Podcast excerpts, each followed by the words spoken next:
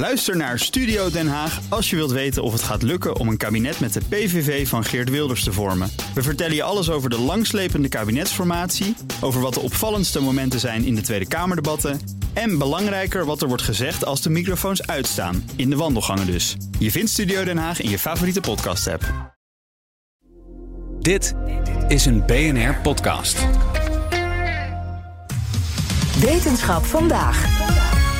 En bij ons in de studio staat Tuur Verdonck weer van de Universiteit van Nederland met het antwoord op de vraag waarvan je niet wist dat je hem had. Ha, Tuur. Hoi. Wat heb je vandaag voor ons meegenomen? Ja, wist jij dat de tijd binnenkort op is? Oh, de tijd. Nieuws. Nou, dan kunnen we de reclame in starten. Dan uh, gaan we door. Ja, de uh, tijd is op. Was het maar zo leuk? Uh, nee, de, de tijd is op voor computers, helaas. Nu moet ik heel erg denken aan een millennium bug, een oldschool probleem. Ja, nou, daar lijkt het inderdaad op. Mensen die uh, al wat langer boven de achttien zijn weten dat inderdaad rond het jaar tweeduizend. um, toen uh, was er heel veel te doen over de manier waarop computers tijd bijhouden. Uh, je weet misschien nog wel, dat deden ze met maar twee getallen op het eind. Alleen maar de negen en negen van negenennegentig. En na negentien negenennegentig zou dus dan het jaar nul beginnen. Angst dat dan alles mis zou gaan. Nou, er gaat nu weer zoiets dagel- iets dergelijks gebeuren. Want de manier waarop computers tijd bijhouden, doen ze helemaal niet in jaren, dagen of minuten, maar allemaal in secondes. Uh, daar hebben we over gesproken met Roland van Rijswijk-Deij. Hij is computer-internetveiligheidsexpert van de Universiteit Twente. Hij legt uit, ja, de secondes, dat was eigenlijk heel handig door hoe computers tellen. Je moet bedenken, uh, uh, een computer kan eigenlijk alleen maar rekenen met nullen en enen. En uh, als je een hele rij nullen en enen achter elkaar zet, dan kun je daarmee een getal weergeven. En die nullen en enen noemen we bits. En um, ergens eind jaren zestig, toen men bedacht had uh, hoe gaan we de tijd noteren, hebben ze ervoor gekozen om daar tweeëndertig bits voor te reserveren. Um, dat betekent dat we tweeëndertig nullen en enen gebruiken om de tijd te noteren. Uh, en daarin kunnen we maximaal twee komma één miljard seconden tellen. Ja, dat klinkt als verschrikkelijk veel. En dat is het ook, want het is achtenzestig jaar. Maar ja, die tijd die is op een gegeven moment gewoon op. Ja, en daarmee begonnen ze dus te tellen op officieel één januari negentien zeventig, middernacht. En dat maximum van twee komma één miljard seconden later, nou, dat is dus om precies te zijn om veertien minuten en zeven seconden over vier. 's Nachts op negentien januari van het jaar tweeduizend achtendertig. Maar oh. dat... Is dat niet heel dom geweest dan? Want dachten ze nou, zoveel tijd hebben we niet meer, of da- daar hoeven we geen rekening mee te houden? Ja, het was in ieder geval erg optimistisch, um, zegt Roland van Rijswijk-Deij. Het was ook sowieso een praktische oplossing. In negentien zeventig kozen ze voor tweeëndertig bits omdat het een soort gulden middenweg was tussen uh, zo weinig mogelijk ruimte gebruiken voor opslag, maar wel lang genoeg vooruit kunnen. Dus hebben ze voor tweeëndertig bits gekozen, want dan kun je in ieder geval achtenzestig jaar vooruit. En dat gaat niet alleen om computers uit uh, West-Europa, maar dat geldt voor computers over de hele wereld. Maar wat nou zo aardig is aan dat je het aantal seconden vanaf een bepaald moment telt, is dat je dat ook heel makkelijk kunt omrekenen in andere tijdsrekeningen. Denk bijvoorbeeld aan de Chinese kalender. Uh, en de- deze conventie gebruiken we eigenlijk over de hele wereld. En dat is een van de weinige dingen waar we het met z'n allen over eens zijn geworden. En natuurlijk wisten ze in de jaren zeventig ook al dat op een gegeven moment de seconden op zouden zijn.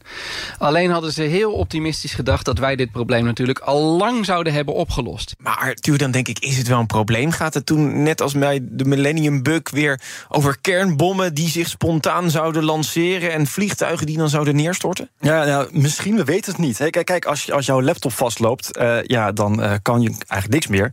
Uh, misschien uh, komt, loopt hij vast, komt hij in een loop terecht, gaat je ventilatorkaart zoomen omdat hij maar blijft dingen berekenen en na een tijdje wordt hij oververhit.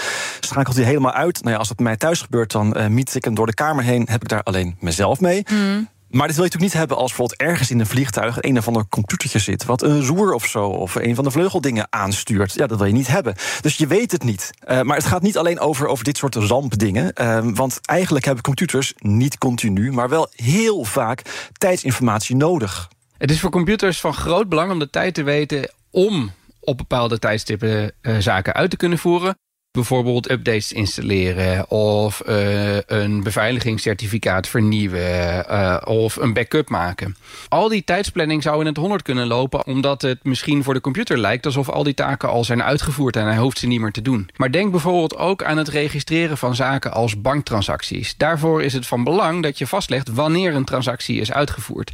Of denk aan het boeken van een vliegreis. Je wilt wel weten hoe laat je vliegtuig gaat, waar het vertrekt en hoe laat het op de bestemming aankomt, zodat je eventuele aansluitingen kan boeken. Al die dingen hebben tijd nodig en al die dingen verwerken we met computers. Ja, dat zijn natuurlijk dingen waar je computers ook echt in verwacht. Uh, maar er zit ook in heel veel automatisering die niet echt voor de hand ligt. Er zijn ook allerlei computers die in dingen zijn ingebouwd. Denk bijvoorbeeld aan de computer die in je slimme thermostaat zit. Of een computer die is ingebouwd in een warmtepomp. Heel veel van dat soort systemen werken ook met tijd. Uh, en dat betekent dus dat als we dit, gaan, dit probleem gaan aanpakken, dat je niet alleen die laptop of telefoon moet updaten, maar je moet al die systemen waar een computer in zit, moet je updaten. Dat zijn systemen in je huis, maar het zijn ook systemen die bijvoorbeeld in een stormvloedkering zitten. Of systemen die door het waterleidingbedrijf gebruikt worden om uh, kleppen open en dicht te zetten voor de waterleiding. Ja, nu willen jullie natuurlijk graag ook een oplossing weten. Ja, zeker. We zijn hier uh, graag constructief. We zijn optimistisch. Ja, heel goed. Nou ja, uh, meer bits, hè, meer schakelaars die nul of één kunnen aangeven. Dan kun je meer getallen maken. Als je kijkt naar hoe we dat doen in de informatica, meestal verdubbelen we dan uh, het aantal bits. Ja, dan zou je dus van tweeëndertig naar vierenzestig bits gaan. Alle moderne uh, computers, dus denk aan je laptop of je telefoon, die hebben allemaal al een vierenzestig bits processor. En die kunnen dus ook in principe met een grotere tijdsnotatie werken.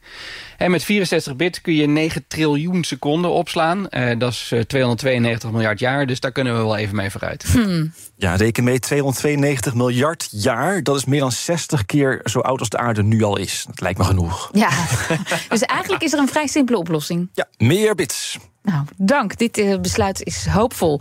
Tuur Verdonck van de Universiteit van Nederland.